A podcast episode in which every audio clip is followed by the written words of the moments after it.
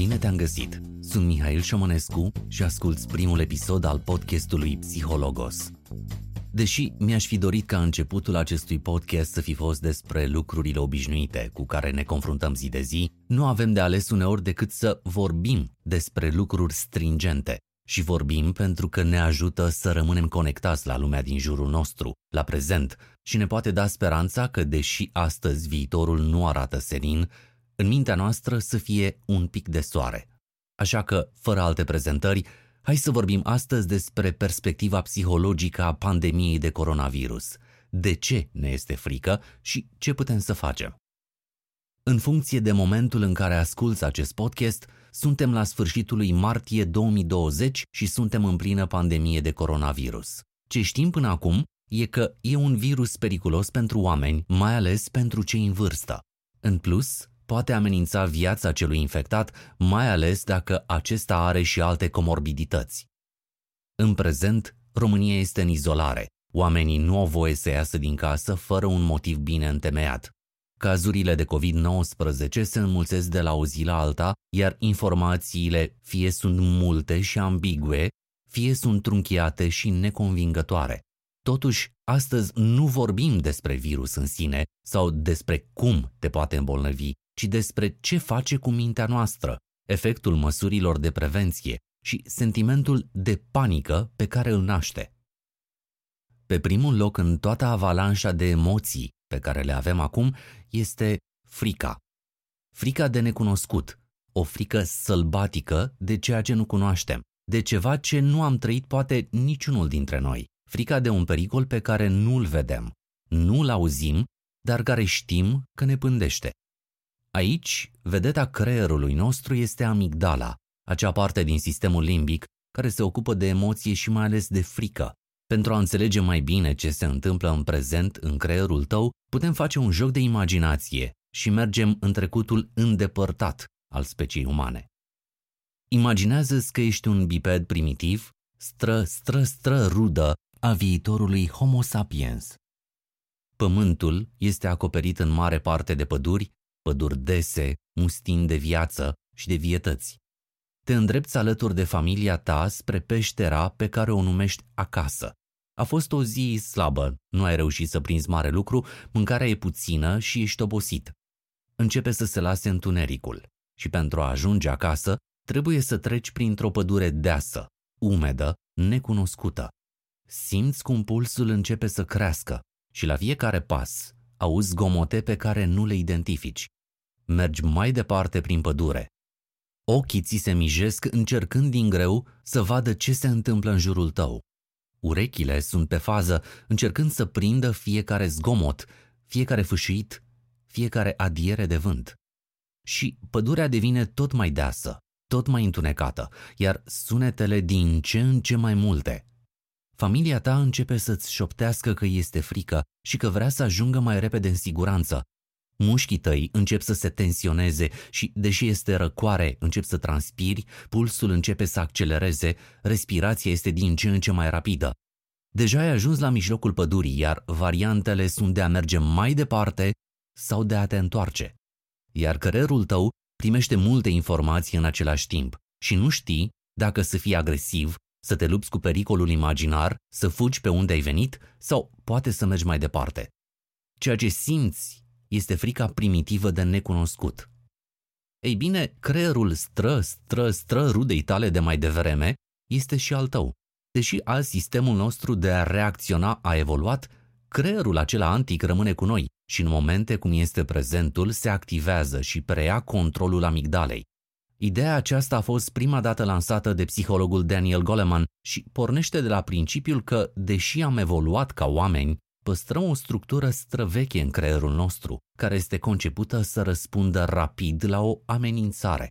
Asta, deși la început a fost concepută pentru a ne proteja, acum poate interfera cu viața din timpurile moderne. Amigdala o găsim în lobul temporal și principalul scop este să dea comenzi creierului de tip luptă, fugi sau îngheață ca răspuns la amenințări. Atunci când avem parte de o situație pe care o percepem ca primejdioasă, fie că e vorba de călătoria prin pădure, un zgomot puternic sau o pandemie, talamusul nostru primește stimul și trimite la schimb semnale atât amigdalei cât și cortexului.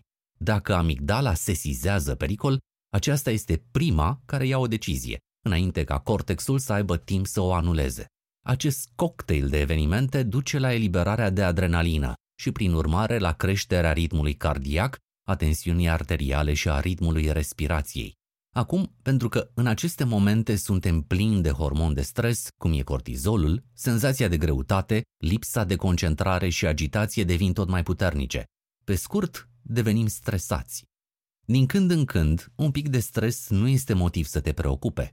Totuși, stresul continuu poate provoca sau agrava multe probleme grave de sănătate. Printre acestea sunt probleme de sănătate mentală, cum e depresia și anxietatea, bolile cardiovasculare și multe altele. Cum spuneam mai devreme, principala emoție a zilei este frica. Frica de necunoscut, de ceea ce nu putem vedea, atinge sau auzi. Frica de efecte pe care nu le cunoaștem bine, de lipsa controlului asupra vieții de zi cu zi. O parte din ceea ce determină sentimentele de anxietate este lipsa de informații concrete și sigure. Virusul este nou și rămân multe întrebări despre boala pe care o provoacă. Cei mai mulți oameni nu au avut-o și nici nu cunosc pe cineva care o are. Înțelegem, de exemplu, răceala, gripa.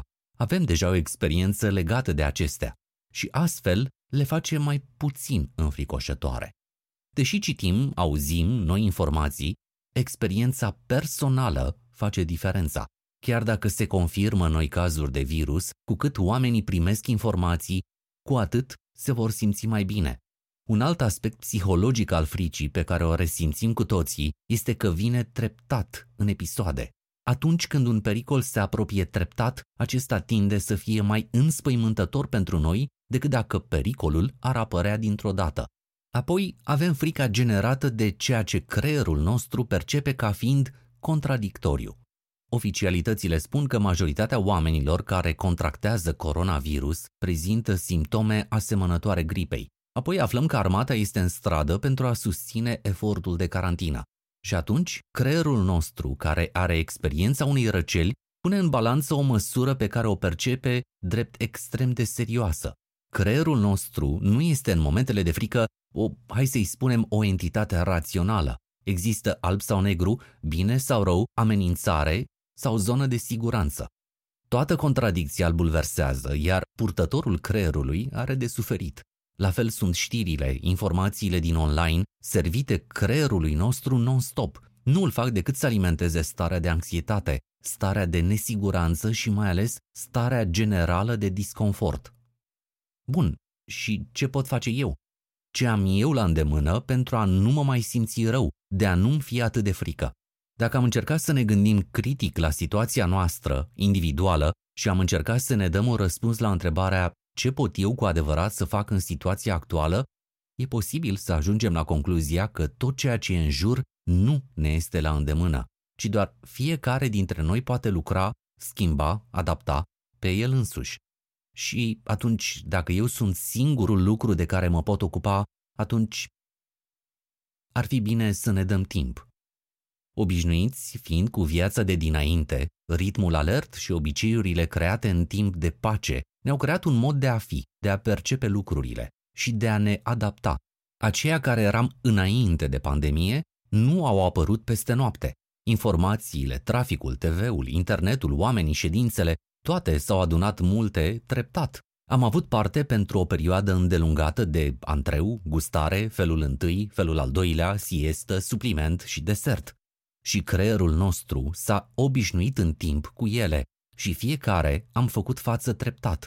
Acum toate felurile sunt pe aceeași farfurie și cu toții ne înfruptăm din ele, repede, hulpav. Iar efectul este desigur o stare de rău, nimic nu se digeră, nimic nu se așează. E momentul să ne dăm timp, să ne acomodăm cu noua situație. Lucru nu tocmai ușor. Viața merge înainte, facturile vin și ele, timpul trece și avem impresia că timpul nostru este înghețat. Deci, întrebarea e ce poți face tu pentru a schimba situația? O poți schimba? Ai resursele, energia, timpul, banii, etc. să o schimbi? Acum? Poate că da sau poate că nu.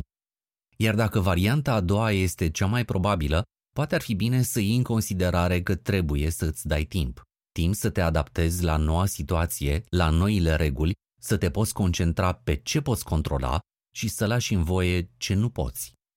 Întoarcerea la disciplina personală. Autocontrolul joacă un rol important în învățarea gestionării stresului. Când vorbim de autocontrol, ne referim la capacitatea de a gestiona sentimentele și emoțiile personale în situații dificile.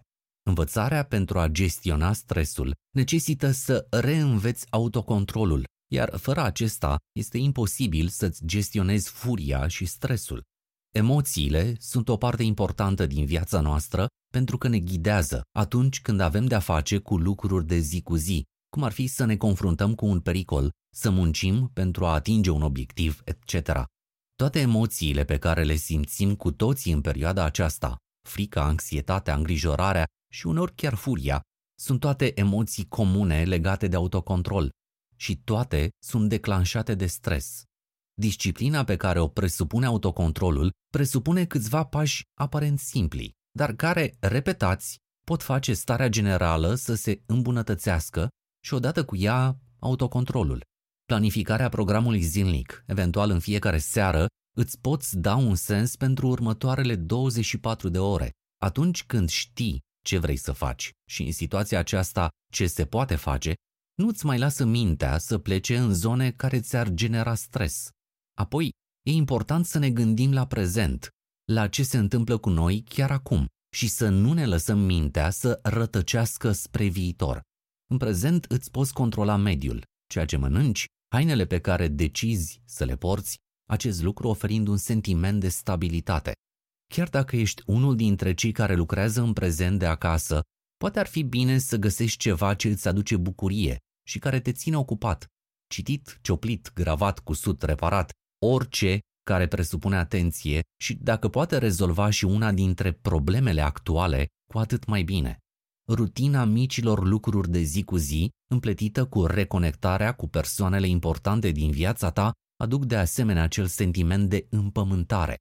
Starea pe care o ai în momentul în care ceea ce faci are efect imediat, vocile oamenilor, schimbul de cuvinte, chiar pentru câteva minute, sunt toate importante pentru a-ți administra stresul resimțit în prezent.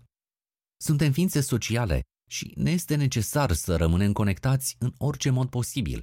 Exercițiile de respirație, ritualul zilnic cu care am fost obișnuiți și tinderea spre un echilibru emoțional, toate fac parte din aceeași țintă, starea de mai bine prin autocontrol. În final, cel mai important poate e să ne amintim că nimic nu este permanent. Asemeni altor situații care păreau fără scăpare și acest moment va trece. Și pentru că ziua de mâine să-ți fie mai bună, trebuie să ai grijă de mintea ta azi. Îți mulțumesc pentru că ai ascultat episodul de azi din Psihologos. Cum e pentru tine perioada aceasta? Care sunt metodele de coping? Care ar fi subiectele din psihologie care te interesează cel mai mult? Te aștept pe oricare din platformele de social media. Până data viitoare, să-ți fie bine!